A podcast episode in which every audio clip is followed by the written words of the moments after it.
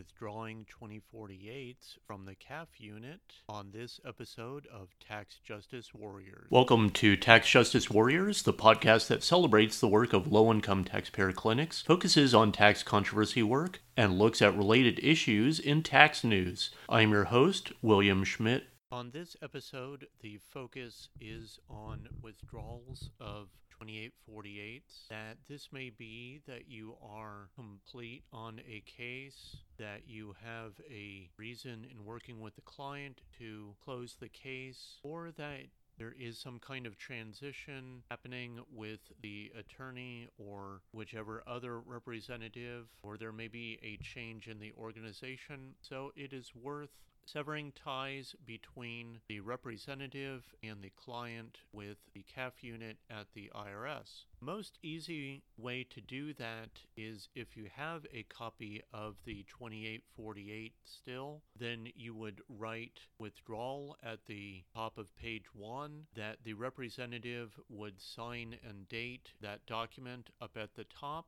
and you fax that back to the CAF unit. Well, I would send both pages if that is the case. Now, what if you do not have a copy of the Form 2848? Well, the instructions for the 2848 form provide that you are supposed to give good amount of information that would have been contained on the Form 2848.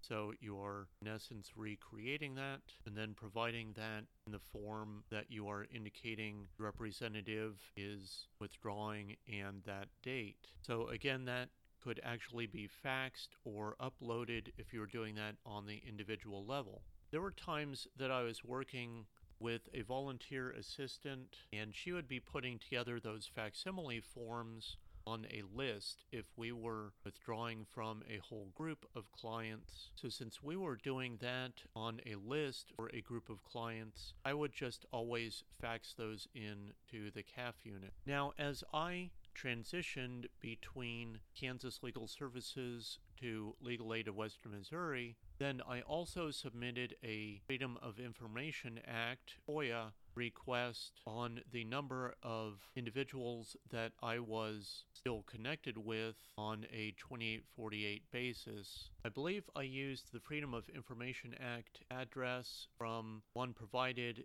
with the effectively representing your client before the IRS with that, you need to send a copy of your driver's license, your CAF number, and indicate just how much you are willing to pay when receiving that paperwork. Now, you must give your agreement to pay copying fees if you're receiving paper documents. Currently, they charge 20 cents per page over 100, which are copied free of charge. Now, I did not indicate that it had to be a paper copy, though I received a, a CD by mail. And actually, what they do is send the CD and then separately they will send a password because the CD was password protected. With receiving the CD, then I opened it up and there were 51 pages of client social security numbers and business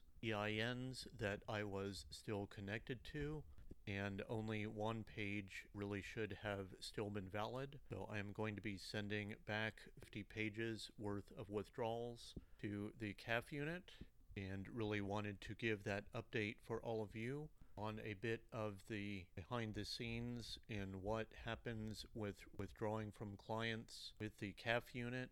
I don't know if I suggest every so often doing a FOIA request to clean up connections to clients that you may be connected to with the CAF unit, but I certainly advise you on doing that. I had clients going back to at least 2014, possibly earlier, that I had not withdrawn from or were needing cleaning up. So, certainly, it is a good exercise to do. So, hopefully, that puts this on your mind and gives you a little bit of the step by step process and what to do with regard to severing connections with clients at the IRS. So, thank you for tuning in. I hope this has been educational for you. Thank you.